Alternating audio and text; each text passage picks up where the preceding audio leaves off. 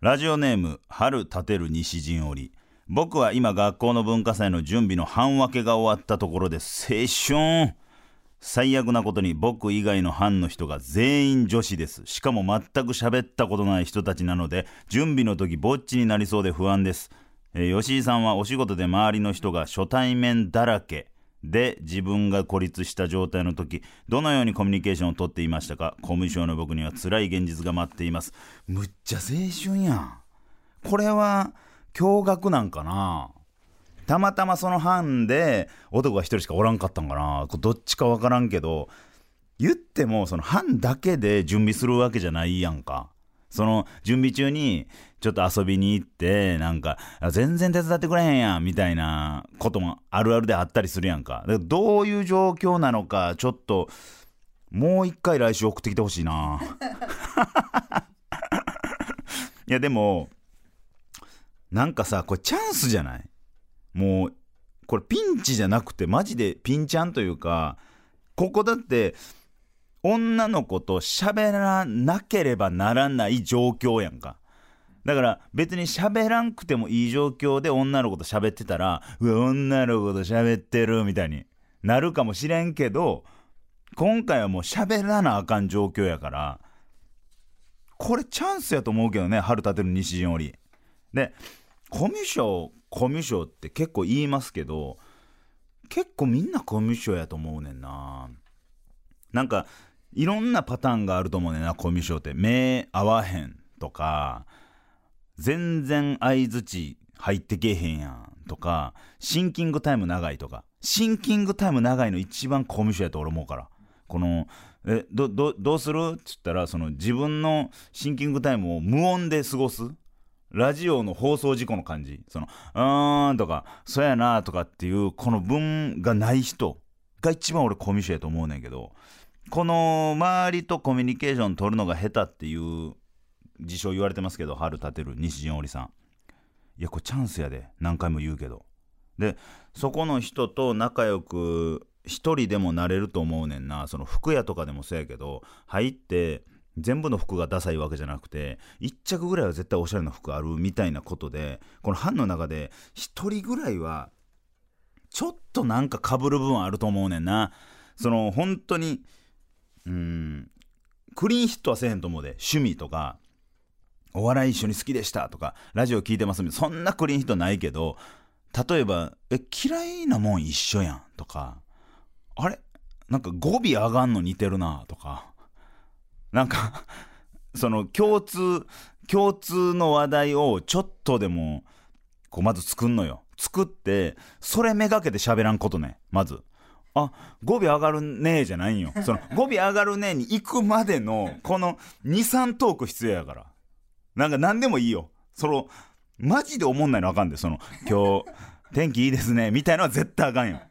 まずその共通共通の2連打行ってからそのあこういうとこあるよねに行く。でしかもプラスね語尾上がるねはちょっといじってる感じになるけどなんかあれじゃないから入る。ちょっとこれ決めてあげた方がいいなラジオとか聞いてますか？で絶対聞いてない。あ僕も聞いてないんよねみたいな。でラジオってさその今ポッドキャストっていうので聞けるからそのポッドキャストでちょっとダウンロードしてみ？っつって。でダウンロードしてる時にスマホがまず見えるわけ。でそのスマホで iPhone12 ミニじゃん。みたいな 話を入れつつこれが1つ目ね。で2つ目ポッドキャスト開けてであのー吉間さんの今何してる検索させるやろ？で検索させて で片っ端から再生していって聞かすんよ。でここ面白くないって。これ吉間さんの今何してるのこのトーク面白くないとか。ここちょっと全然わかんないよねとか。絞り出し大喜利ここ面白いよねみたいな。今何してるをこうきっかけにして始まる行為があってもええと思うねんな。というわけで春立てる西陣織。えー今何してる？絶対普及してください。というわけでいきましょう。吉井正夫の今何してる？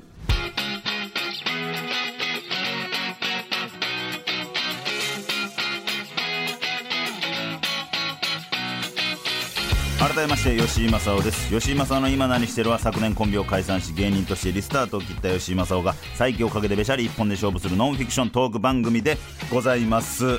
あー春立てる西陣織やっぱラジオ入り結構キビかもしれんな。よう考えたけど。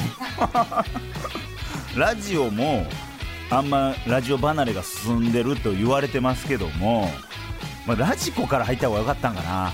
ラジコ行ってポッドキャスト。で、まあ、話聞かすやんか。で話聞かしたらばじゃ囲碁賞とかのトークとかもきついか。いろんなことやってるしな。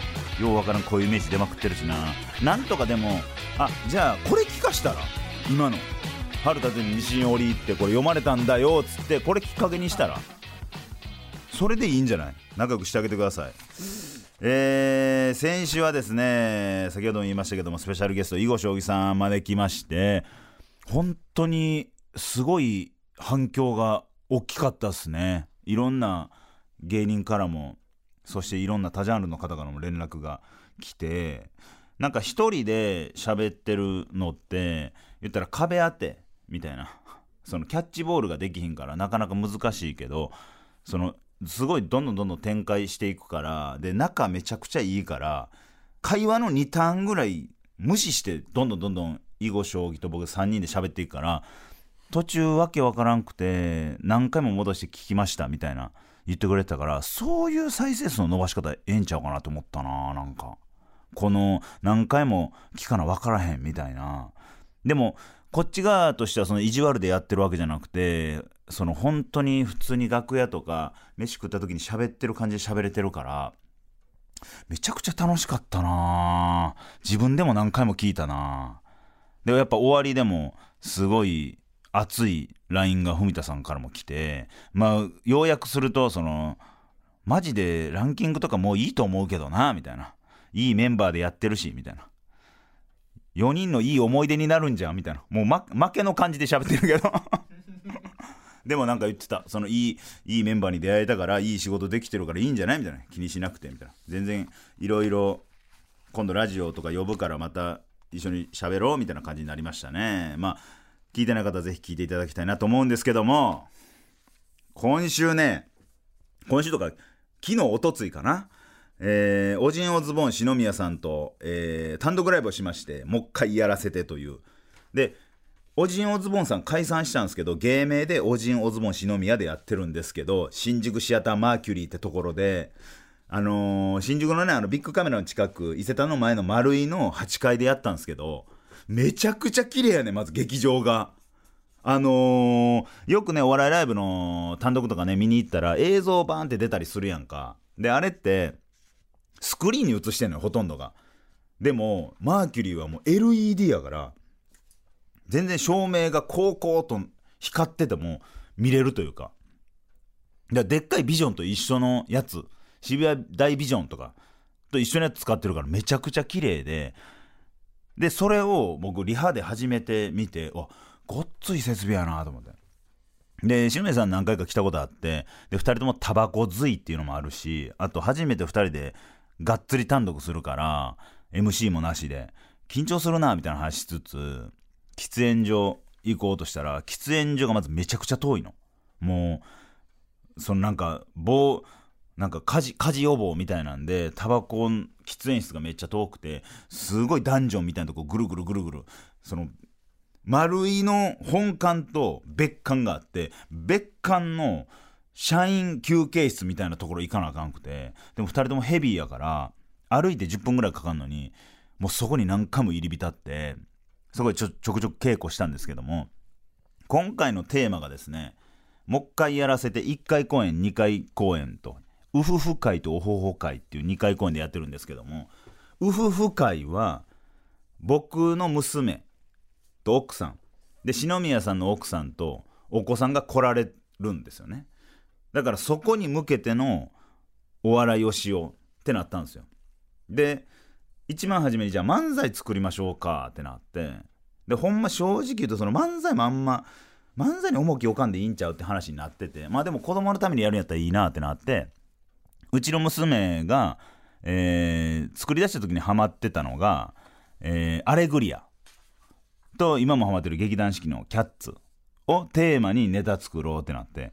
で子供が言ったら家でふざけてた時に受けてたやつ。だもう過去作。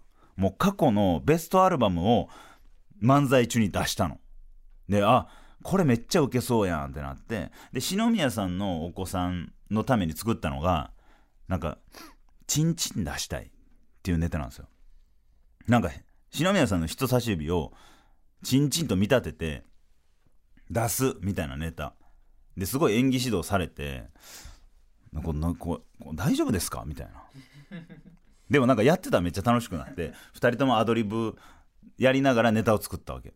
でいざ本番娘の前でチンチンやんの嫌やなって思いながらほんだら当日篠宮さんの奥さんとお子さんが来れなくなったんですよ。これ何のためにチンチンすんねんと思って。で一回カットできひんかっていう話をしたけどいやもう交番組んじゃってるからもうこうチンチンの漫才せなあかんなってなってうわーじゃあやりますかっつってまず本番が始まんの。で本番が始まった時にオープニングで「駐車場の猫」っていう、えーオープニング曲が あるんですけどまあわからないですよ。その駐車場の猫があくびをしながらっていう歌詞があるとするじゃないですか。それを2分間ずっといろんな言い方すると。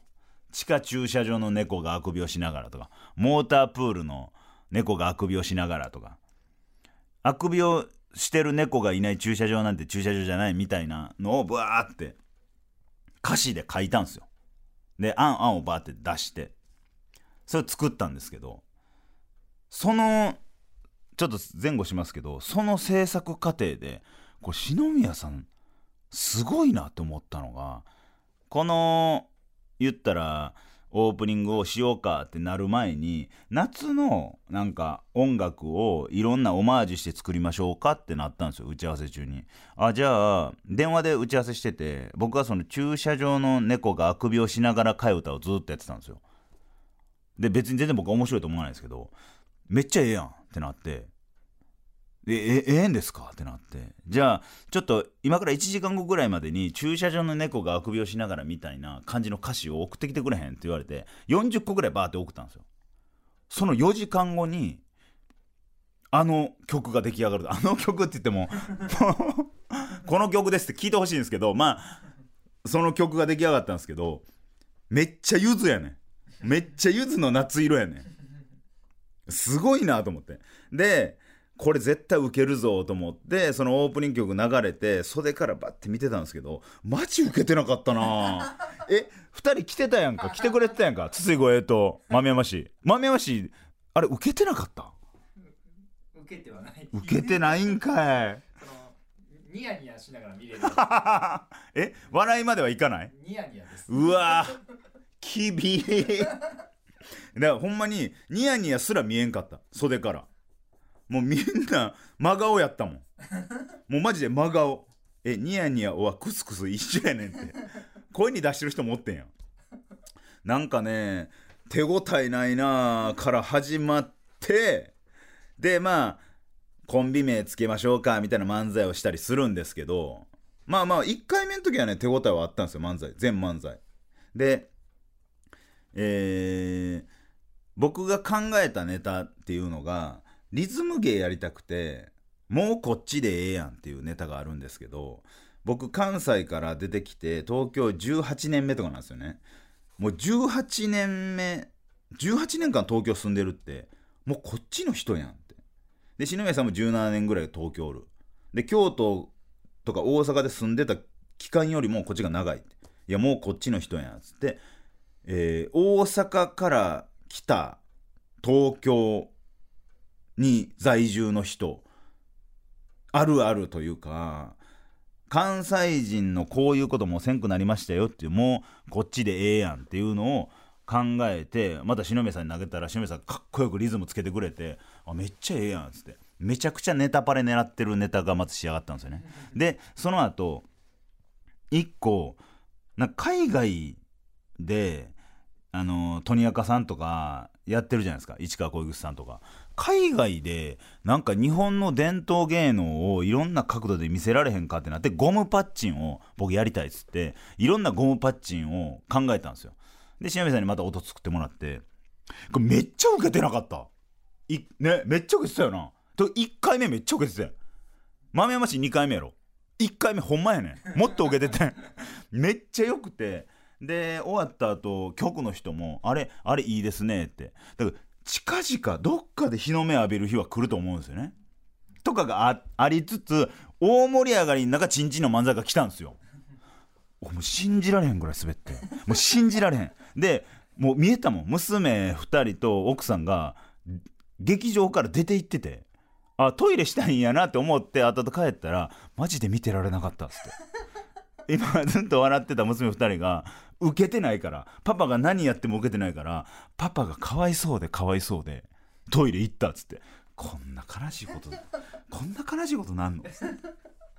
そうみたいなことがあってもうこっち、えーゴンパッチでしょ？で最後、えー注射の猫歌って1回目が終わってあもうホクホクでもうめちゃくちゃええやんってなって。で2回目まあスタートですってなってもう重いねん。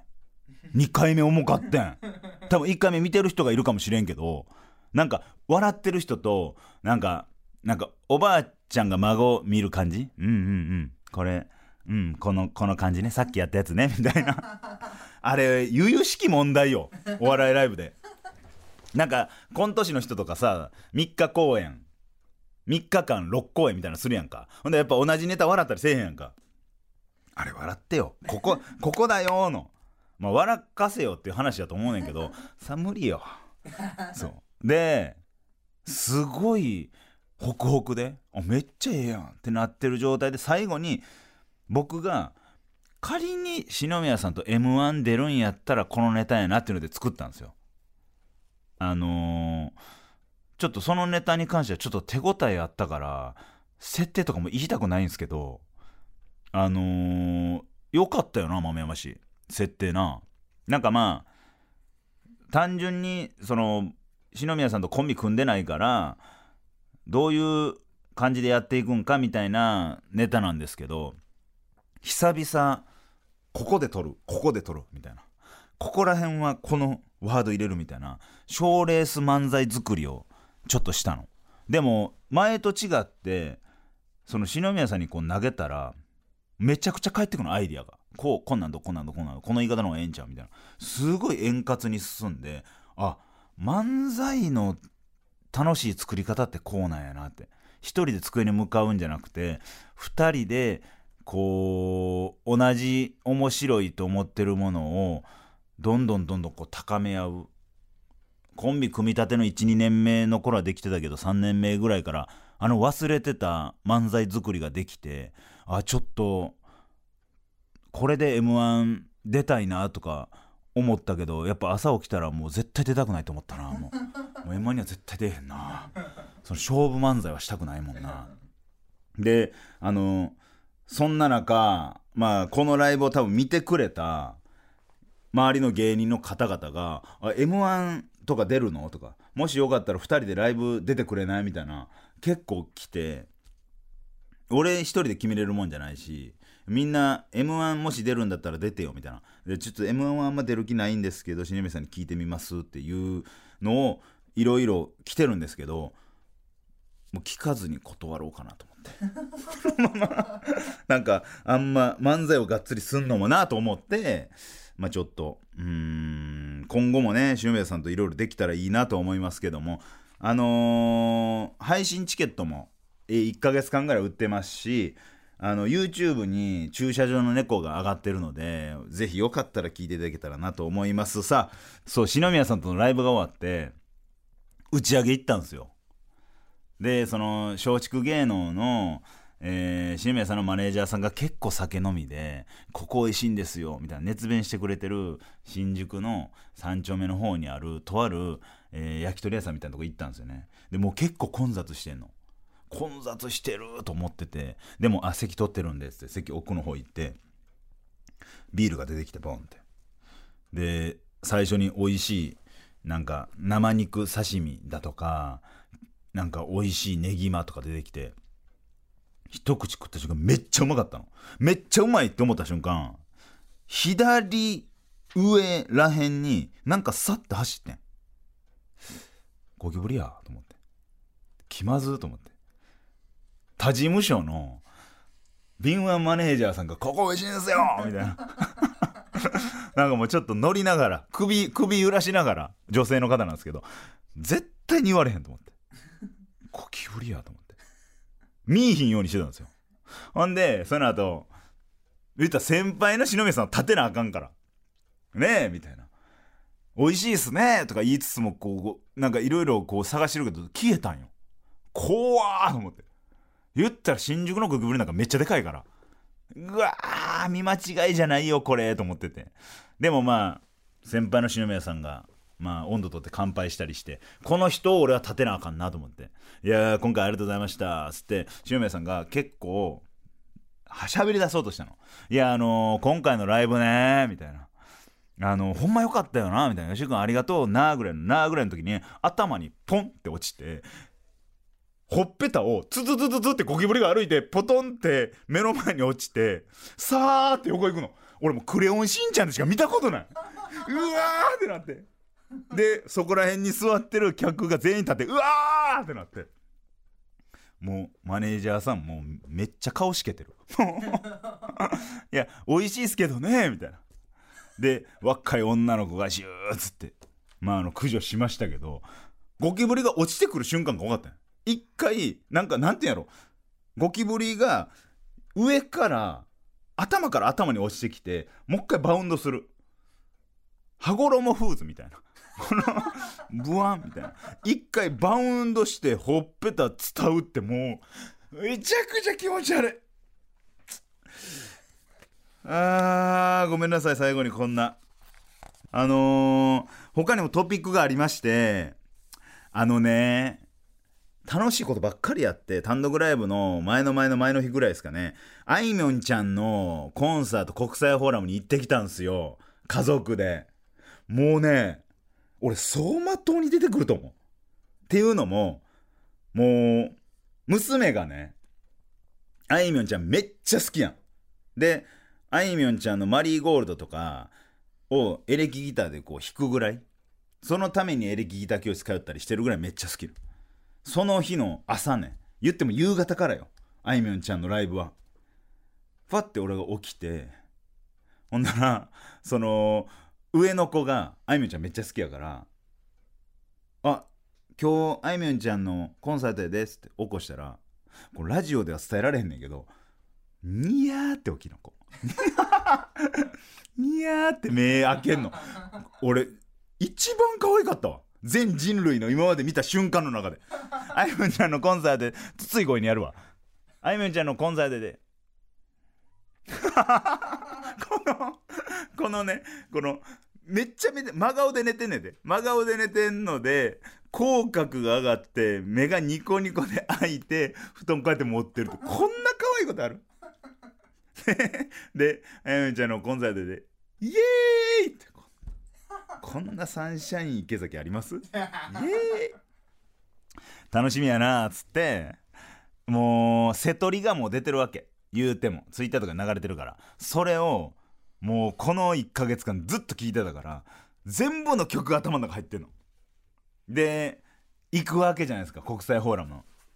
で国際フォーラム日比谷から地下でずっと歩いていけるから、まあ、有楽町シアターで出たからもその日比谷の地下はもう網羅してるからもううねうねうねうねしてこう歩いてんの。普段やったらもう歩くのしんどいとか言うのになんかもう一歩一歩あいみょんちゃんに近づいてんだねつって。もうワクワクしてて。で歌いながらもう奥さんもテンション上がってるから3人が歌いながらこう歩いていくわけ。恥ずかしいなと思いながらも。なんかそれもこれ死ぬ前この光景絶対出てくるな。めちゃくちゃ幸せやんと思って。で国際フォーラム入るじゃないですか。席着くの。席着いたらねやっぱもうあいみょんちゃんの好きな有名人いっぱいおるからもう周りに有名人だらけ。うわーすごい。有名人も口角ガンガン上がりながら。で最初ねその舞台の前に薄いスクリーン。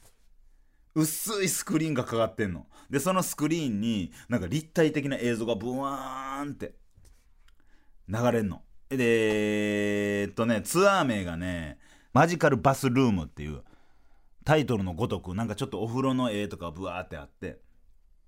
でそのスクリーンがブワーってはけてあいみょんちゃんがバーって出てきて歌い出した時に俺もう初めて漫画とかで文字では見たことあるけど初めて人の口から聞いたんがその娘両隣の娘が双子。あ双子やなと思って声合わせて「うひょー」って言って「うひょー」って言って。めっちゃ可愛い。そっから全曲口ずさんでる。ほんまにほぼほぼ歌詞も合ってる。こうやって。あのー周りの人に声が聞こえたらみんなはあいみょんちゃんの声が聞きたいからあなたたちの声を聞きに来てるわけじゃないからって言うけどガンガン歌うねんけどやっぱコンサートコンサート音響っていうのめっちゃでかいからどんな歌っても全然聞こえへんの。めっちゃ楽しんでてこうオープニングから横に揺れてて俺もう号泣しちゃったよ。なんかあーよかったなーと思って。生きててよかったと思った。こんな幸せな瞬間自分にあんねんやと思って。なんか心温まる CM みたいになったもん。なんかバーって泣いててで奥さんもなんか知らんけどうるうるしてて奥さんと目が合って久々。なんかなんていうんやろこの恋人としての久々目が合うみたいな。で2人ともニコって笑って子供は揺れてるみたいな。エンディングやん。これも 人生のエンディングやんそうめちゃくちゃめちゃくちゃ良かったのなんかねあのマリーゴールドとか有名な曲が流れるたんびに「知ってる?」とか言うんやったら分かんないけどもう全部知ってるから全部に対して「知ってる?」とか「やった!」とか「なんとかだ!」みたいな全部もう捨てるとこなしで全部反応してるで下の子はもうそれに疲れて途中ちょっとうとうとするけどマリーゴールドになった瞬間ブワーってあ立ち上がるみたいな。で俺びっくりしたんがさあいみょんちゃんのマクマトークむっちゃおもろいねんけど。なんか好きやからおもろいとかじゃなくてむっちゃおもろい。客いじりもめっちゃおもろい。なんか双眼鏡をつけんの。で双眼鏡でお客さんの顔がモニターにバーって映るの後ろの。で2階席の人とかも見えますよみたいな。でチョイスめっちゃおもろいね。なんか似たような服着たおじさん2人。もちろんあいみょんちゃんのグッズティーみたいな着るやんか。で同じぐらいの太さで同じぐらいの眼鏡かけてる別々で来たお客さん同士をこうあれ？みたいな。あれ？あれ身内で席離れました？みたいな。バーンって受けるみたいな。身内で席離れましたってめちゃくちゃいいワード。双子とか親戚ですかってわかるけど身内で席離れました。強ーと思って。ワード強ーと思って。そう本当に素敵な回。本当に素敵な瞬間やったな。引き続きお聞きください。吉井正夫の今何してる？続いてのコーナーはこちら。絞り出し大喜利こちらはお題に対してリスナーである民の皆さんが自分の脳みそを絞りに絞って大喜利と向き合っていただく企画です。コーナーが始まった時からずっと同じお題で回答を募集しておりまして最終的にはこの数ヶ月の中で一番良かった回答を決めさせていただきます。なおこのコーナーは1つのメールの中に5個大喜利回答を書いてから送るというのが絶対のルールです。4等でも6等でもいきません。5等1セットでお願いします。ちょっとねメール数増えてるよね。メール数増えてるし新リスナーが新民が新民がもう続々と送ってくれてていろんな角度が増えてきてます。で一応ねいっつも読んでた人とかがちょっと弾かれていってるのが悔しいななんか。えー、ふるってご参加ください。では、えーお題はこちらでございます。留学生に偏りすぎてる間違った日本の知識を植え付けてください。留学生に偏りすぎてる間違った日本の知識を植え付けてください。さあ早速届いてる回答を紹介していきましょう。ラジオネームリガチャー。留学生に偏りすぎてる間違った日本の知識を植え付けてください。キンキキッズのモノマネをしてと言われて高一の真似をする人は存在しない。いやいやそうやで。いやこれはもうそうやで。高一のモノマネはできへんから。ショックぐらいやから。あの ショックのあの吊るされぐらいしか無理やから。えーラジオネーム。オレスナ。留学生に偏りすぎてる間違った日本の知識を植え付けてください。水曜どうでしょうが好きでテレビ局に入った人間は水曜どうでしょうみたいな番組しか作らない。まあ確かにね。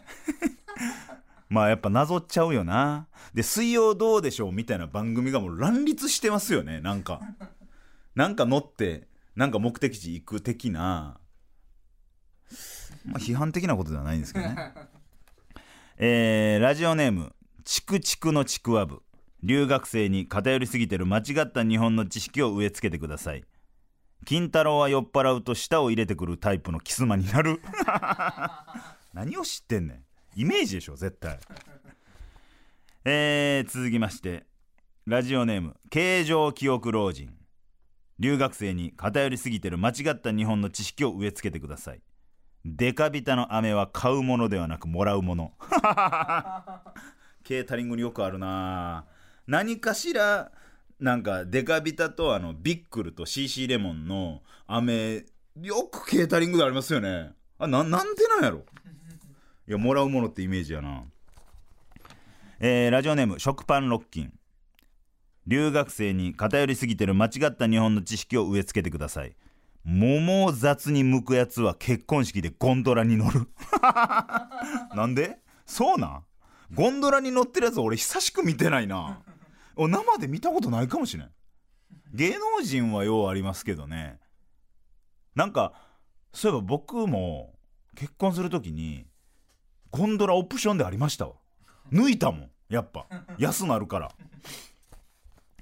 えーラジオネームアンバタのエマ様。留学生に偏りすぎてる間違った日本の知識を植え付けてください。さだまさしの漫談を止めるには気づかれずに眼鏡を奪うこと。それ止まるやろ。そらあれ？ってなるやろ。あーラジオネームチクチクのちくわぶ留学生に偏りすぎてる間違った日本の知識を植え付けてください。子供が大好きないろんな車を紹介する働く車の5番ではマジックミラー号が出てくる。やめろお前。やめろ。ちょっとママ友とかパパ友子供と聞いてんねんお前。何？ってなるから。これマジックミラー号ってちょっとやっぱほんま面白ワードの今もう過渡期じゃないですか。マジックミラー号っていうワードよう聞くもんな。もうもう最終段階に入ってると思うな。ラジオネーム馬の栗に念仏。留学生に偏りすぎてる間違った日本の知識を植え付けてください。始球式で小手先のテクニックで笑いを取ろうとするアイドルは年内に消える。永井秀和みたいな。間違いないの。さあ残り少なくなってきました。ラジオネーム手こきそば留学生に偏りすぎてる間違った日本の知識を植え付けてください。芸人ということを隠して YouTube でバズってるやつは素人もの作品に出てるプロの AV 女優と同じくらい卑怯。いや卑怯じゃないよ。そう AV, AV 女優とか言うな今。セクシー女優やから。いやあの人も全然卑劣じゃないですもんね。そういう作品のもとフェイクドキュメンタリーというかブレアビッチプロジェクトみたいなことやから。そ作りやから。で芸人ということを隠して勝負してる方もいらっしゃるからね。えー最後ですね。ラジオネーム手こきそば。留学生に偏りすぎてる間違った日本の知識を植え付けてください。貴金属買取の広告を務めてる芸能人はもうテレビに出ることを諦めている。マジ失礼。マジ失礼です。いやーどの回答も素晴らしかったですけども。さあここで月始め恒例現時点でのぶち抜き回答ベスト3発表します。この絞り出し大喜利は最も面白い回答を決める熱き戦いです。ランキングは発表しますがあくまでも現時点でのベスト回答なので皆様諦めずに送ってきてください。それではぶち抜き回答ベスト3発表します。まずは第3位。ラジオネームオレスナ。留学生に偏りすぎてる間違った日本の知識を植え付けてください。昔の無限大ホールから始まった性病がある。こちらですね。まあやっぱね時価というか変動はあるんですけどやっぱここら辺の答えは入ってきますねやっぱ。そしてランキング。第2位ラジオネーム。電池ギリギリくん留学生に偏りすぎてる間違った日本の知識を植え付けてください。シミケンの髪型が常に一番ダサい。これですね。偏ってるもんな。偏ってるし面白いっていう。完璧ですね。理想です。最高傑作です。なんですけどもえー、もうやっぱぶち抜きはこの答えですね。ちょっと変わらへんな。変わらへん変わらへんことないか。いきます。第1位。ラジオネーム。手こきそば。留学生に偏りすぎてる間違った日本の知識を植え付けてください。ガーマルチョバはトークライブの方がチケットが取れないです。強いですねこの回答は。含みを持たせるというか何回も言うけど私服やったりサングラス外してたりとかゲスト誰呼ぶんやろうとか。ゲストはこの方ですみたいな。意外と著名な著名なタレントさんとか呼びそうじゃないですかなんか。ミュージシャンここもここも知ってんの？みたいな。ちょっとね含みがあっていい答えですね。ちょっと抜けてるかな。というわけでランキングを発表しましたが副賞でもあります。採用数ランキング、えーはアフタートークで発表するのでそちらもチェックしてください。さて来週も変わらず同じお題で絞り出し回答を募集いたします。次回も留学生に偏りすぎてる間違った日本の知識を植え付けてください。のお題で回答を絞ってください。件名には絞り出しと明記してメールを送ってください。そしてメールを送る際のルールも忘れなく必ず5と1セットで送ってください。いよいよ夏本番です。皆さんこの夏をどう過ごすのか計画はもう立てましたか？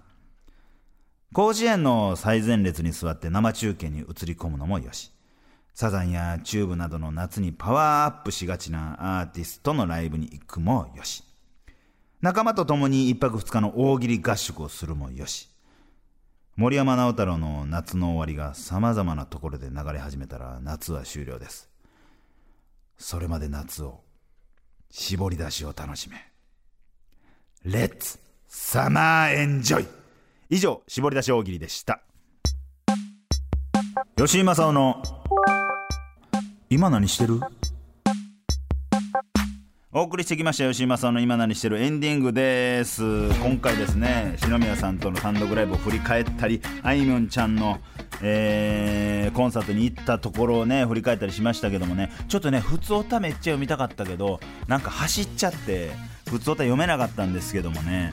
なんかちょっと軽く1個だけ、えーラジオネームきなこきなこ。プリンスこんばんは。先日用もないのに赤坂の TBS に行きました。当然中には入れなかったのですが広場で芸人さんがロケしていないかなとか番組終わったタレントさん出てこないかなとミーハーな私は芸能人に会えることを期待していました。しかし30分ほどうろうろしていたのが誰にも会えずやっぱり偶然では会えないのかとがっかりした気持ちで帰りました。あ会われへんかったん。プリンスはすでに芸能人ですか？はい芸能人です。誰誰か芸能人に会えたら嬉しいですか？誰誰か芸能人に会えたら？もうね正直もう会いたい人結構もうコンプリートしてるんですよね。あのー、それこそダウンタウンさんでしょ？たけしさんもそうですしそのお笑い系の人は結構、うん、あ会いましたね。なんですかあ初めて僕が初めて会った芸能人が小学校1年生か2年生の時に家の近くの枚方パークっていうのがあったんですよね、えー遊園地ですそこで財布を僕落としたんですよ。で3000円ですよ友達と行ってそれ小2や小2の時に友達と3人で行ったんですよ。で3000円入れて当時あのベルディ川崎のマジックテープの財布に入れて行ったんですよ。行ったけど俺財布落としてめっちゃ泣いたんですよ最悪おかんに怒られるとか。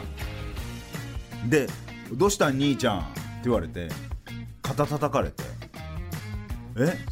パッて見たらめっちゃいかつい兄ちゃんやって「いや財布落としてん」っつって「えどどんな財布?」って言われて「え便所んとこあったで」って言われてあそういえばこの台するときにこうウォレットチェーンみたいなマジックテープつけてウォレットチェーン外して便器の上便器の上でタンクの上置いたわと思って。えー、と思って。取りに行ったらタンクの上にあったの。あったけど中身全部すられてて。うわーってなって帰ってバーって行ってトイレの前でそのいかつい兄ちゃんが待っててうわーお金抜かれてたみたいな。今やったら大人やからこの兄ちゃんが取ったんかなとか思うけどその時全然思わなくて「あなくなった。ああそうかごめんごめんな」みたいないらんこと言ってもうてっつって。ほなじゃあこれ何本入ってたか分からんけどってこれこれ入れ？っつって言われ言われたんがその1万円。入れられたよ。でえこんなんもらえへんよみたいな。えもう今1万しかないねん。これ1万もらえんみたいな。もう遊園地やなんか。楽しいしやほらほらほらっつってご家族連れで一括兄ちゃんがバーって行ったんが辰吉丈一郎やって辰吉丈一郎わかる？わからへんか。うわ年代やな。辰吉丈一郎っていうボクシングのもうスーパースターがおってうわーってなって。そうそう。それも辰吉さんにお会いした時に言ったらマジ覚えてないねやっぱ。もうそんなんそんなんなもしやったらお金持ってたからあるんやろうなみたいな。かっこよかったな。さあえー、誰に会いたい会えたら嬉しいですか？えー、えー、誰誰やろうな。いないいないいないな。なんなでも僕に会いたいって思ってくれるような芸人になりたいですね。さあというわけで当番組ではメールを募集しております。現在普通のお便りである普通おたを重点的に募集しております。すいません今回あんま読めなかったですけど何でもいいです、えー家庭の相談。今名前隠して本当に嫌なことされてるとか本当に悩んでるとかでもいいです。えー、あとうーんこれ購入考えてますとかでもいいですしこれ面白いですよとか情報も欲しいですかね。何でもいいです。とにかく、えー何でも自由に送ってください。そして今日一発目に読んだ「今何してる?」あの半決め。ちょうど今何してるで半決め中に送ってくれた。あんな感じのメール？今何してるっていうのを普通に送ってください。えーこのあこの告知聞いた時私これしてましたとかふと思いついた時にあ今何してるメール送ろうって思った時にやってたことを送っていただければなと思います。もうほんと文化祭の準備とかってめちゃくちゃいいですけどそんないいところじゃなくても大丈夫ですよ。何でもいいです、えーそして皆さんがさまざまな状況で滑った出来事を報告していただく「正雄よしの滑った話」というコーナーもございます。えー一応ほとんどが不定期のコーナーなんですけども絞り出し大喜利は毎週行いたいと思います。すべてのメールの宛先は imanani.tbs.co.jp imanani.tbs.co.jp 今何 .tbs.co.jp でございます。ぜひ送ってください。そして番組の公式 X もございます。おかしいってえー公式 X がですねアカウント名が「アットマーク #N93 アンダーバー。今何」ぜひフォローお願いします X は「ハッシュタグ吉井の今何」とつけてつぶやいてください。吉井と今は漢字。それ以外はひらがなでお願いします。あれさアイコンみたいな X なってるやつあるやんか。俺なってないねんけど。分かりづらいなあれ。まあでも慣れていくんでしょうね。そうそう X でもつぶやいてください。またこの番組は YouTube でも聞くことができます。N93TBS ラジオというチャンネルに音源をアップしております。どの方法でも構いませんのでとにかく聞いてください。お願いしますえー、というわけで来週のちょっとやりたいことがございまして来週は夏真っ盛りということでぶち抜き階段。えー、吉井正夫の階段を浴びに浴びてください。もうルール規定範囲内の59分59秒まで会談したいと思います。あのねこれ会談ってラジオめっちゃ向いてんの。もう映像なしで喋らなあかんから状況を事細かく喋らなあかんのよね。で事細かく喋るってなったら時間が必要なの。でもテレビで会談喋るってなったら3分から5分や。で YouTube やったら映像があるから。映像のテロップとかがあるからそこまで細かくは喋らへん正直。でも耳だけっても限定されてるから1本あたり10分とか余裕でかける階段ができるんですよ。めちゃくちゃ向いてる。というわけで、えー階段がお好きな方も嫌いな方も、えーどっちでもいい方もぜひ階段会聞いてください。私の吉井正の階段を浴びる会のチャンネル登録してる方ぜひ聞いてください、えーそして、えーラジオあんまり聞いたことないけどオカルトちょっと興味あんねんなとか言ったらお知り合いの都市ボーイズさんとかもやってますし島田さんもやってますし需要はあるわけじゃないですか。そのお客さんたちを民に引きずり込みたいと思ってます。もう負けられない。今月は絶対に1位を取る。そういう意気込みでやりたいと思います。というわけで来週は会談会になります。世は満足だ。民をまたお話をさらばだ。